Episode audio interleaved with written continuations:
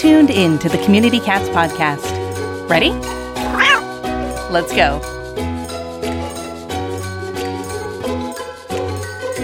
Welcome to the Community Cats Podcast. I am your host, Stacey LeBaron. I've been involved helping homeless cats for over twenty years with the Merrimack River Feline Rescue Society. The goal of this podcast is to expose you to amazing people who are improving the lives of cats. I hope these interviews will help you learn how you can turn your passion for cats into action. And today we're speaking with Rita Reimers. Rita possesses a unique ability to understand the tender nature of cats, and she shares her home with cats of all ages and temperaments. I never met a cat I couldn't help, says Rita. I understand cats and their subtle ways of letting us know what they want, and it's become my mission to help cat owners understand and communicate better with their felines. Rita's cat magic comes from over thirty years of experience as a multi-cat owner and cat rescue volunteer. Understanding cats and their behaviors is a natural ability for Rita, and she considers it her calling in life. Her cat behavior counseling services has helped people better understand their cat companions and find solutions to issues that might otherwise cause a cat to be surrendered to a rescue or shelter. Rita currently hosts a radio show on Pet Life Radio, affectionately called nineteen cats and counting, the number of cats she currently lives with. Rita also writes a cat behavior help and advice column called A New Catitude, which is featured in every issue of Catster Magazine, and also writes a monthly piece for Litter Genie's website called Kitty Corner. Rita, I'd like to welcome you to the show. Thank you so much, Stacey. I so appreciate you having me. I like nothing better than to talk about cats. Well, and you seem to have your paw in a lot of different buckets, that's for sure. So I do. I do. I, I just love cats. I always have. I used to, until this year, own a cats only pet sitting company too, called Just for Cats Pet Sitting. Actually merged with Meowtel earlier this year. They just have the same philosophy about cats and the fact that they kind of require a special understanding and care. Yeah. So stepping back in time, how did you become passionate about cats? It was something I was born with. I always told my mom when I was little that I was a cat. She would find me with the neighbor cats, or if we were visiting friends and they had cats, if they couldn't find Rita, she was wherever the cat was. And she would say, oh, be careful, that cat's going to scratch you. Oh, no, Mom, I'm a cat too. They won't scratch me. I always made her dress me up as a cat for Halloween. Unfortunately, I couldn't have a cat because we had allergies in the family. So I grew up with a wonderful dog named Blazer. He was a lab golden mix. As soon as I got married, first thing I told my husband, my then husband, was we had to have cats. And it started uh, when I was twenty-four. I brought home my first cat, Inga, and later Dieter. And it just kind of grew from there. That's fantastic. That's wonderful. You have embarked on a relatively new show on Pet Life Radio that's called nineteen cats and counting. As a fellow podcaster, I want to welcome you to the community and um, tell us a little bit about your show and what you focus on. nineteen cats and counting. It's everything cat. Cat behavior related, obviously, but we talk about a lot of things. I've, I've had some wonderful guests. I had Mayim Bialik on. Uh, she's very involved in cat-focused causes. She actually adopted a special needs cat when she was out in New York doing an interview, and she heard about this special needs cat that was in a full body cast. He was missing something in his diaphragm, but she ended up adopting the cat, and she's got that new show, Call Me Kat. So we spoke all about that. But then I also have people on like Lene, who runs Cat House on the Kings, and talking about, you know, why she has to take in so many cats and the issues around spay neuter and overpopulation. So we talk about everything. And then sometimes Linda, my co-host, and I will just do a show. Like, we'll be talking on the phone about stuff our cats did. And we're like, you know, this, this is a show. We need to just do a show. You know, I love my cats, but sometimes they can be frustrating. And what do we do when we feel frustrated when their behaviors are not exactly in sync with what we like and how we change them? So with you having a large number of cats in your house, I'm going to ask the question that everybody always asks everybody, which is how many litter boxes do you have in your house? I have seventeen. I have a big bonus room upstairs, which actually I just recently adopted two senior cats. The door is open, but I always acclimate new cats to that room. And that room has, in the back of it, six litter boxes and cat trees and sofas and all of that.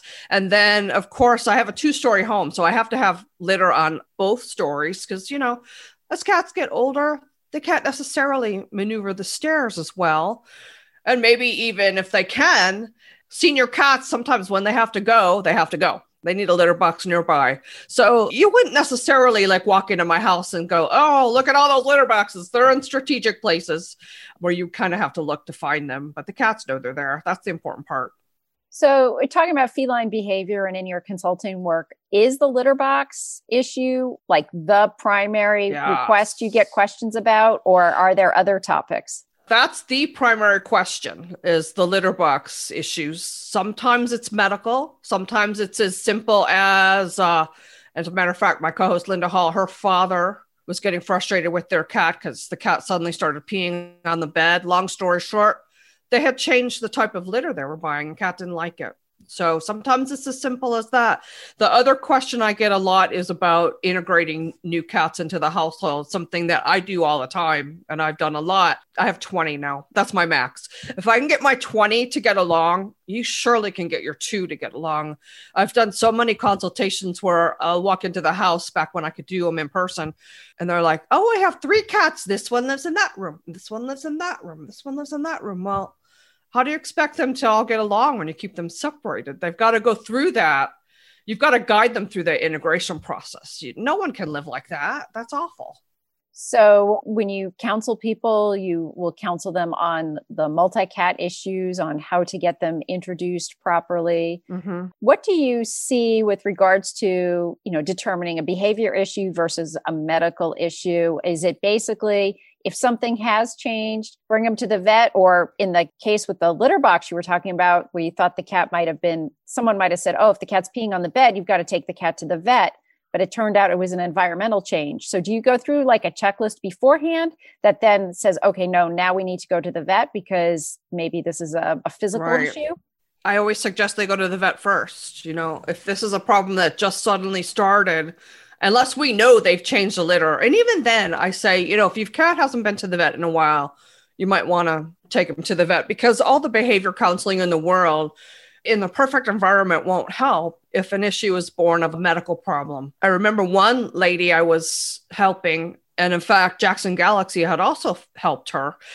One cat, she had three, and they used to love each other. And the one cat suddenly started attacking the other one. It come to find out that she took that cat to the vet. Both Jackson and I told her she had to have that vet consult first. And he had something wrong with his hip. I'm not sure exactly what it was. It's been a while, but he was in pain. And what had happened was the other cat jumped on him to play, and it hurt him. So ever since then, he associated that cat with pain. Knowing that and treating his medical, physical issue first so that he was not in pain anymore was the key. And it took two of us to convince her that that needed to happen first. So it's interesting. So you really do have to become a detective to try and figure this stuff yes. out. And it's not necessarily, you know, a checklist, but yet you write quite a few columns. And so you're always writing, you're always presenting information mm-hmm. in the columns. What are some of the topics that you write about in Catster, you know, and also for the website? A lot of time it's about integration, or if you're bringing a new cat home, if you've never had a cat before, what do they need? What are their basic needs? Sometimes I write about, especially around the holidays, what are the dangers in the household, right? What are the things we need to make sure our cats don't have access to at Christmas, you know, tinsel, ribbon, those kind of things, table, food, just really anything cat. And, and Catster, they give me the topic. The one I'm writing right now is how to handle a kitten, how to socialize a kitten so that they're not biting and scratching and playing rough all the time. And what are some special considerations when you bring a new kitten home? My co-host, Linda, she's also my best friend. She'll tell me a lot, you know, you know, things you don't know, you know, because I'll think it's common sense. And she'll be like, well, no, it's common sense to you. But especially to a new cat owner or somebody who's always had dogs, they don't necessarily know this stuff. Right. Give your feline friend protein-packed meals they'll crave with Smalls. Smalls is fresh, human-grade food for cats delivered right to your doorstep so you too can embrace your inner house cat. All cats are obligate carnivores. They need fresh, protein-packed meals. Conventional cat food is made with profits in mind, using low-quality, cheap meat byproducts, grains, and starches coated in artificial flavors. Smalls, on the other paw, is made with cats in mind. Smalls develops complete and balanced recipes for all life stages with leading cat nutritionists. Starting with human-grade ingredients like you or I would find at the market, Smalls recipes are gently cooked to lock in protein, vitamins, minerals, and moisture. No room for fillers, no need for flavoring. Better quality ingredients mean a better, healthier life for your cat. Since switching to Smalls, cats have experienced improved digestion and a less smelly litter box, softer and shinier coats, plus better breath. Try Smalls today for your cats in your household. Hooch loved it. Use offer code CommunityCats at checkout for a total of thirty percent off your first order at smalls dot com. Are you ready to be part of the solution for feral and stray cats in your neighborhood? If so, then make sure to sign up for our next Neighborhood Cats T N R Certification Workshop. A new workshop is held online each month, generally on the first Saturday of the month, but please check our website for exact dates. For just ten dollars, expert instructors will teach you best practices for trap, neuter, and return. T N R. Learn what T N R is and why it works. We'll cover getting along with neighbors, preparations for trapping, trapping itself, including entire colonies at once, feeding, providing winter shelter, and more. Take advantage of the interactive format, extensive handouts, and video footage of actual projects. Attendees will receive a certificate of attendance and gain access to an ongoing Facebook group for networking with other T N R activists. The two and a half hour workshop is led by Susan Richman, the Executive Director of Neighborhood Cats, and Brian Cordes, Neighborhood Cats National Programs Director. To find out the date of the next workshop and sign up, just visit community cats podcast dot com.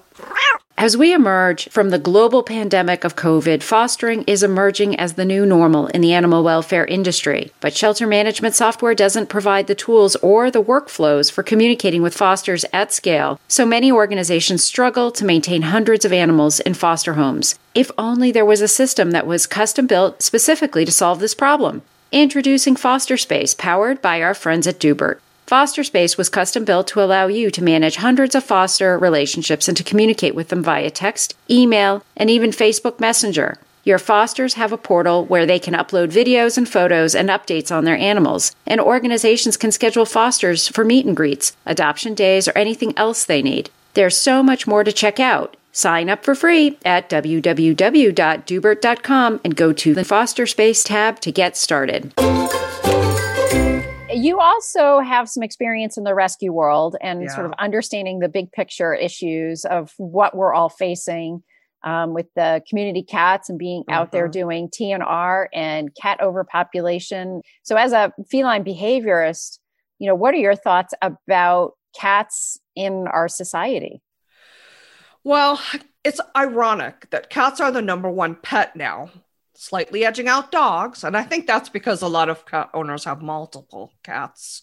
But it's also ironic that they seem to be the most throwaway pet. Cats in the shelter, always second place to dogs. Even the Humane Society and the S P C A here are very dog-centric, very dog-focused. Also found in the pet sitting world when I owned Just for Cats Pet Sitting, all the pet sitting websites, very dog focused. I love dogs too, don't get me wrong, but you're not going to attract a cat lover with something that's dog centric. Another company came to me wanting me to help promote Zesty Paws, their products. I'm like, okay, you have two cat products on your roster. When you get a little more cat products, I'm happy to help you. I just think our society seems to be so dog focused that cats really get they get sold short sometimes.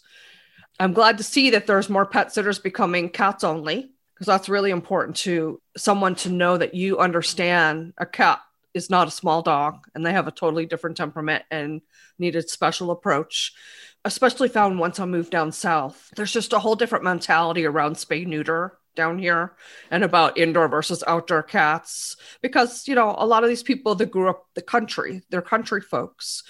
They're farm people. They live in rural areas. They think it's fine to let their cats roam around outside unspayed, unneutered, having babies.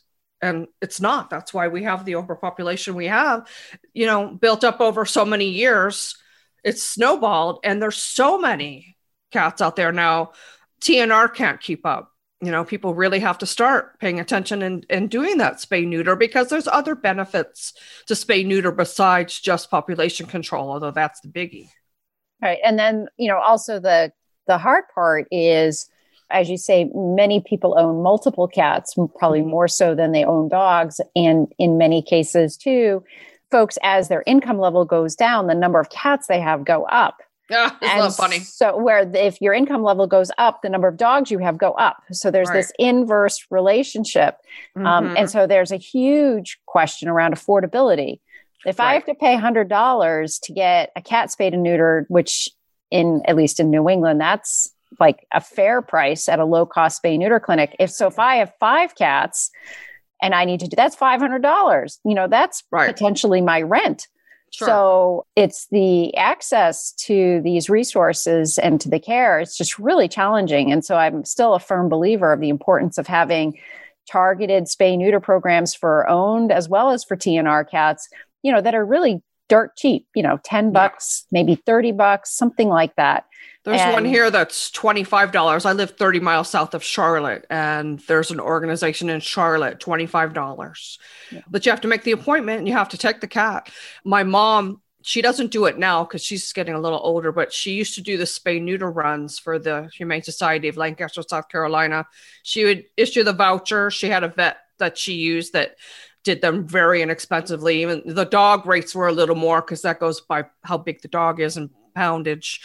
And she would take, you know, she'd pick them up in the morning, you know, somebody would, she'd meet them in the parking lot if she had to on their way to work. And she would take them and do the spay neuter and bring them back. Because that's also another issue is, you know, people who work, when do I take them? When do I have time? So there are programs in communities. You just have to look and find them. I wish there were more.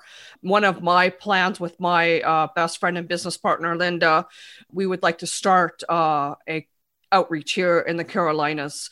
Two of my big focuses are senior cats and spay neuter. I think that's a fantastic idea, and, and it's great. And I hope you do that. I hope you do that very soon. Me too. Uh, me, I get phone calls every day of people wanting me to take their senior cats. You know, twenty is my max.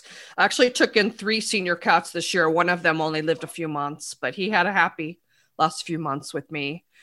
I don't understand why and how people can discard those seniors that have been so faithful to them through all the years.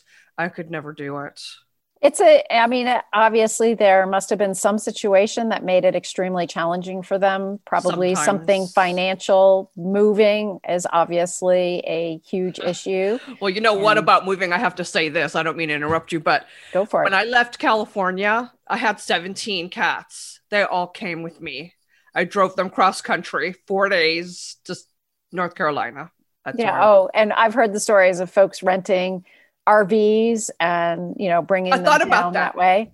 I yep. looked at everything. I, yep. I had a friend who rented an R V and brought from Massachusetts to Florida. I want to say, I think it was like fifteen cats. I love it. And I brought them down and, and moved down into Florida. So, so if it, we can do that, you can move two cats. Come on. Uh, yep. Yep. And I'm sure there's financial issues, but I agree with you. And I think that a lot of the shelters are starting to do a little bit of pushback on folks to really yeah. find out, you know, is this an urgent situation or is it a convenient surrender or that kind of thing too? Right. So I think animal sheltering, the environment is changing dramatically, and organizations are starting to hire like social workers now to try and really sort through the issues and find out, you know, what's the why behind here? What's the issue that's causing yeah. the problem? I would love to partner with a organization like that and help them out in that capacity. I'm looking for just the right fit here, but that's definitely something I would love to do. And also, you know, being careful with placement, working with rescues, you know, they ask all the pertinent questions. Working in a shelter, if somebody wants to adopt a cat, they just do it. They don't ask any questions. The cat goes. Somebody wants a cat, bye. Bye to the cat. It's out the door, which I understand you want to get them adopted, but let's ask them questions, you know, so they don't end up coming back. Right. Or make sure that they don't come in the shelter in the first place. Yes. And let the community help resolve the problem, because if there's a healthy looking cat out in someone's backyard, rather than trapping that cat and bringing that cat into the shelter, maybe that cat is owned, quasi owned by somebody down the street, or somebody, you know, is taking care of it. If the cat's sickly or, you know, not looking good, that's, that's a whole nother story. But if you've got a healthy looking stray cat out there, I'm even of the mindset, you know, you can just get that cat spayed or neutered, throw a little ear tip on the cat. If the cat looks good, somebody's taking care of that cat. There's somebody out there that's invested something into that cat. Oh, yeah. And so, you know, it'll be fine. But then uh, like allow for the shelters to be like the emergency triage section for distress situations. You know? I'll tell you, that's a hot topic on Facebook right now in the groups is leave that cat alone. It belongs to someone. Don't steal somebody's cat. That's really hot. I was like, whoa, that's really becoming a big issue. It is. Um, and I understand it. I used to think people should have a collar on their cat, and the other side of the charm, you know, where it has their name, should say, I'm an outdoor cat, or I'm an indoor cat. Help me, something, so that we know the difference, you right. know? Right. Determining, determining whether that cat is, yeah. you know, knows where it's going versus not. And I still think we're working through those scenarios as to how to determine whether a cat is lost or whether a cat is mm-hmm. a community cat. And I still think that's a, a learning process for us. Sure. But Rita, if there are folks that are interested in finding out more about your work and your show, how would they find you? Well, the best way to find me is rita reimers dot com. It's R I T A R E I M E R S dot com. You can find my radio show, nineteen cats and counting dot com. It will redirect you to Pet Life Radio and our radio show. And of course, subscribe to Catster Magazine so you can read my articles. Also, we have a clubhouse on rita reimers dot com called Club Catitude, named after my column. And if you become a member in there, you get archives to all of my Catster articles. I'm about to put twenty twenty's articles in there, plus a community of cat lovers. You can share ideas. There's different board topics.